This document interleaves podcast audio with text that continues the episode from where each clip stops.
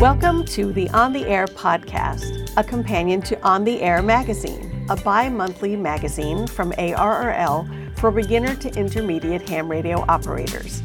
I'm your host and the editor of On the Air magazine, Becky Schoenfeld, W1DXY. Every month, the On the Air podcast extends material found in On the Air magazine to help you learn about the many things the ham radio hobby and service has to offer. The On the Air podcast is sponsored by ICOM for the love of ham radio. Welcome to the October 2023 episode.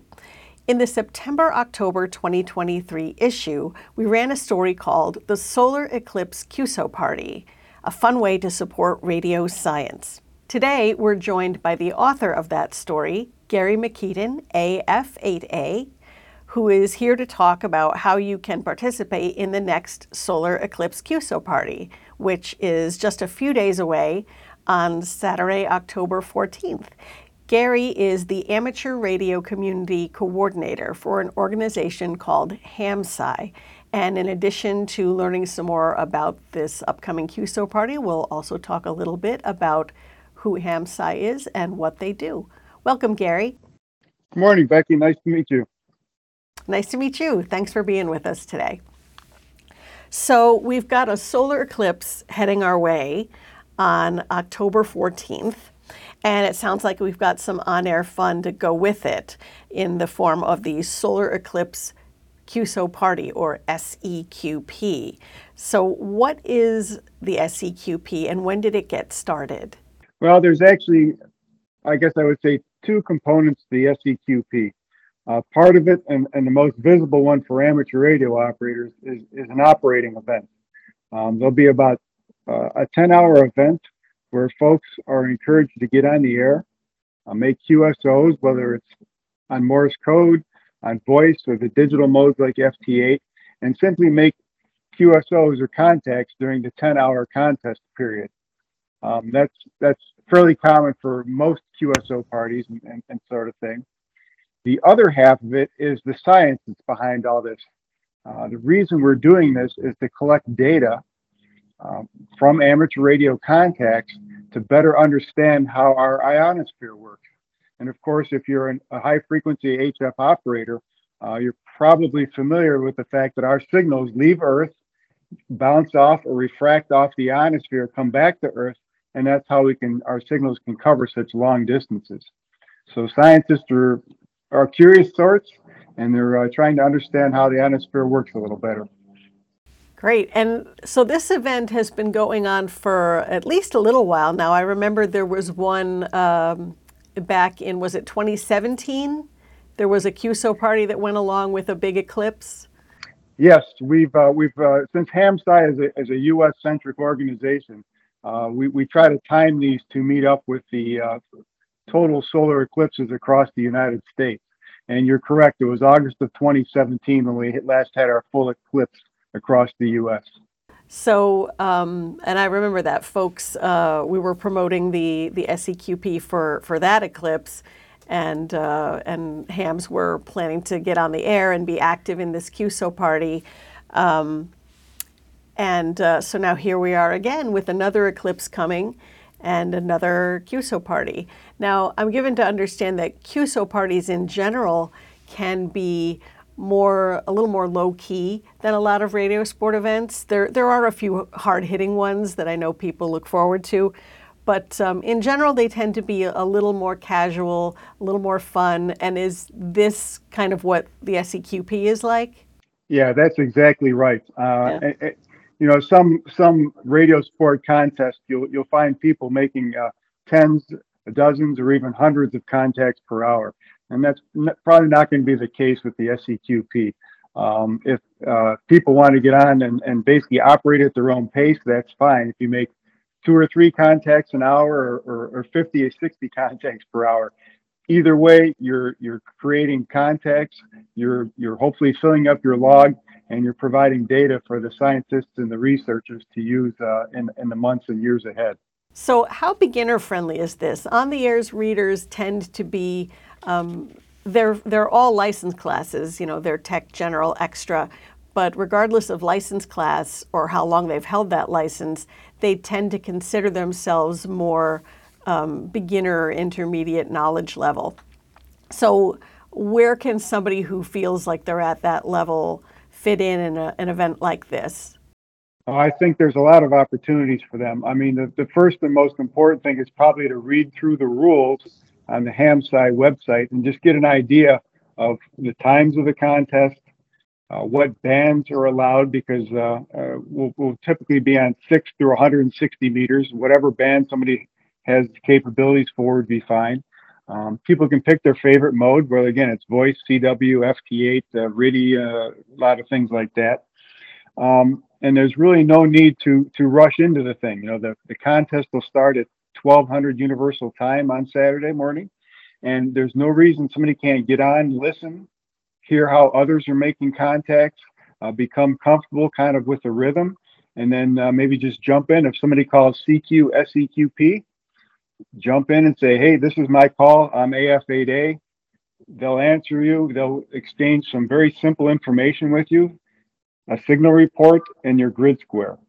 So, uh, of course, every QSO, the signal report is going to vary. But if you know what your grid square is ahead of time, that's pretty important. Um, you're you're set to operate.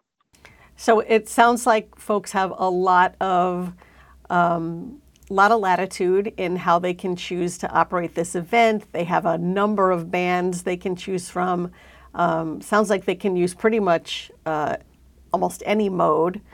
Um, do are there any requirements like do you have to be in uh, the path of totality or can you be anywhere uh, that's part of the beauty of it um, the no matter where somebody is located um, they can get on the air they can make contacts and their data will be valuable to the researchers. Um, because part of the, the data we'll be using are the actual logs. If somebody's maintaining an electronic log and, and some, some sort of logging software. But the other part of it is if uh, people have heard about uh, what we call spotting networks, uh, there's a couple of websites called PSK Reporter and things like that. Many of these websites, or excuse me, many of these stations have automated receivers that'll pick up and record your QSO data. And uh, no matter where you're at, these stations will pick it up, record it, and that's part of what we'll use for the research in the future. So certainly the one of the exciting things about this event, you know, not only is there going to be an eclipse, but also all we have to do is get on the air and make contacts, and those contacts um, are going to somehow be used uh, in scientific research. Um, so, can you talk a little bit about that? Who are the researchers that are going to be looking at this data? Are you able to say what organizations they're part of? Sure. Uh, the, the, the HAMSCI organization, which has been around since uh, late 2016, uh, is led by uh, an amateur operator, Whiskey 2 Nancy Alpha Foxtrot, uh, Dr. Nathaniel Frissell, and he's associated with the University of Scranton. Uh, we've also got researchers who are hams at um, New Jersey Institute of Technology. We've got people at places like Virginia Tech, Case Western Reserve, so there's a, a pretty good spread. Um, we've been talking with folks at uh, Rensselaer Polytechnic and even the West Point Military Academy. Uh, they've got an amateur radio club and they'll be participating as well. So, in looking at um, the logs, in looking at the data that they'll be getting from those um, receiving stations, um, they're going to be gathering information about how radio signals are reflected from the ionosphere. Is that correct? Yes. Uh, it, it's actually fairly simple the way the, the methodology we use. I mean, if you can imagine, you know, say a few hours before the eclipse, there may be a lot of stations making contacts over, say, a, a 350 mile path, which would say between, for me, would be between Cleveland and Washington, D.C. So we'll be recording and monitoring the bands, and we'll see a lot of QSOs between, again, say Cleveland and Washington, D.C. When the eclipse passes overhead, and of course the skies darken and the sun is no longer uh, uh, uh, illuminating the top side of the ionosphere, we may see those QSOs disappear. All of a sudden, people in Cleveland, like myself, may not be reaching out all the way to Washington, D.C our QSOs, as the eclipse passes overhead, may go much shorter distances, say Cleveland to Pittsburgh or Cleveland to Detroit. And that's one of the things that we'll be able to detect is the fact that QSOs have either shortened up or lengthened out because of the eclipse. And then once the eclipse passes overhead, uh, the, the sun illuminates both the ionosphere and the surface of the earth. It gets nice and bright outside and hopefully a sunny day again. We may see those QSOs stretch back out. So again, I may again be contacting people in uh, in Washington D.C. or or Chicago or, or places west over those longer distances. So what we're really looking for is the change in the characteristics of the QSOs as the eclipse comes and goes.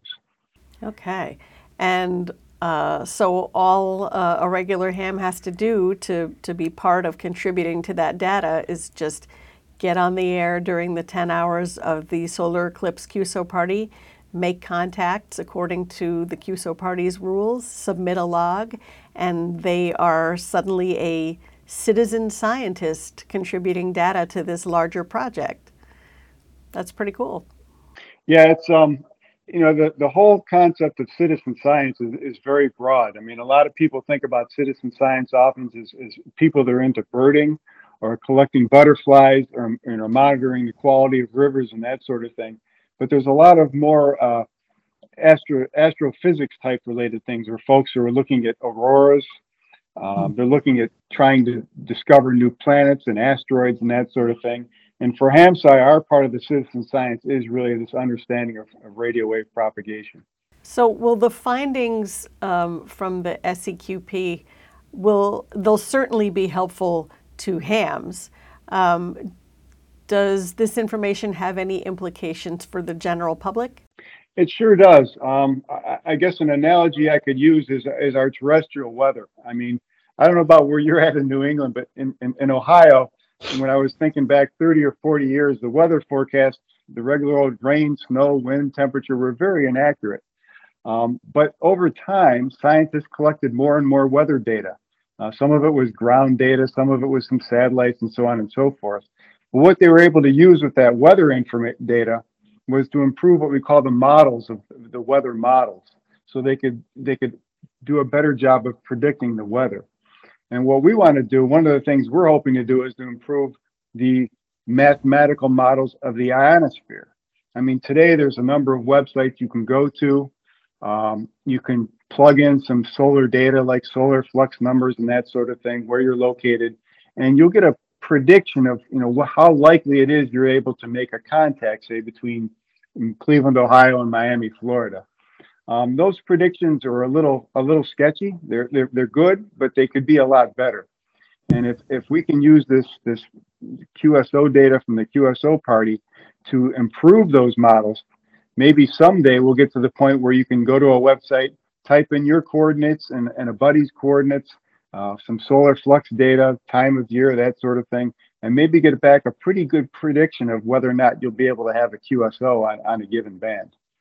That's great. So there are implications for hams uh, being able to do the things they enjoy even more uh, accurately and more successfully, and as well as the general public who's maybe trying to get to work on a, a snowy morning and want to know uh, how they might have to time their drive in. Uh, it's pretty cool. The other thing that we have to realize too is that, that many other signal radio signals besides the amateurs pass through the ionosphere. For instance, uh, if you take the many uh, satellite-based internet services, there are, those satellites are either flying through or above the ionosphere, and those signals have to pass through there. Our GPS satellite constellations, those signals pass through the ionosphere. So having a better understanding of how the ionosphere works can, as you say, very, very greatly aid the general public who's making use of, of those types of services. Um, so you are with HamSci, an organization that's been around since I believe you said 2016.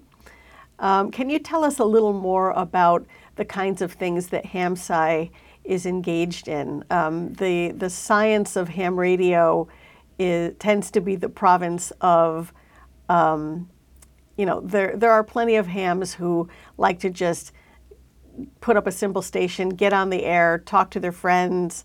Um, there are plenty of hams who like to use ham radio to serve their communities. And there's also a subset of hams that's really interested in the science and technology that is at the core of this pursuit. So uh, tell us a little bit about the kinds of things HAMSCI does. Sure. We've got um, uh, over the years, there's probably a half a dozen, half a dozen or so major projects that HAMSCI has been involved with. One of which, of course, are the QSO parties and the actual eclipse events. But there's also a, a group of people working on what are called GRAPE uh, receivers. They're very tiny uh, shortwave receivers. They're designed to receive a single frequency, say like WWV, the time and frequency station that's out in Fort Collins.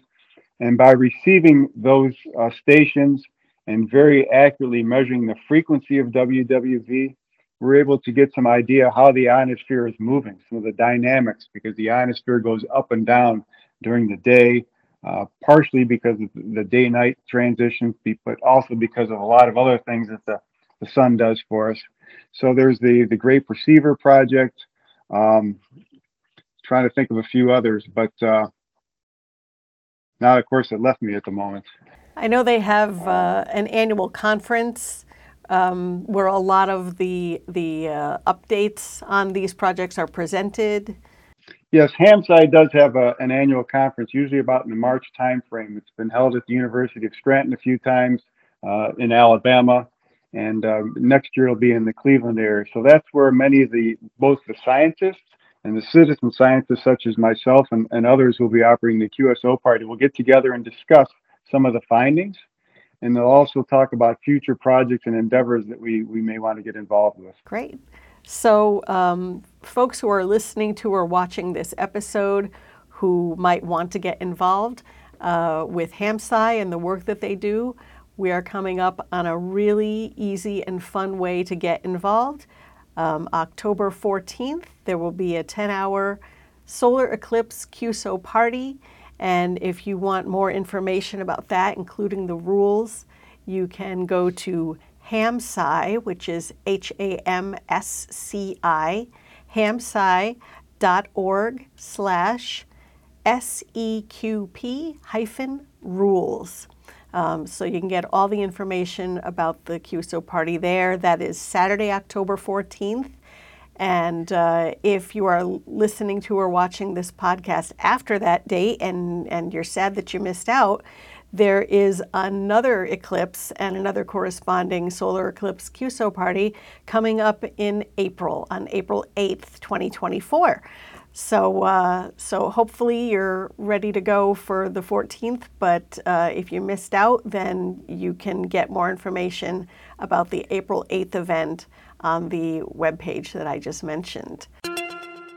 So, uh, Gary, thank you so much for being here. Gary Mikitin, AF8A um, from HAMSCI. And uh, thanks a lot, Gary. And uh, the podcast will be back in November 73. Thank you very much, Becky. I've enjoyed the interview this morning. You take care.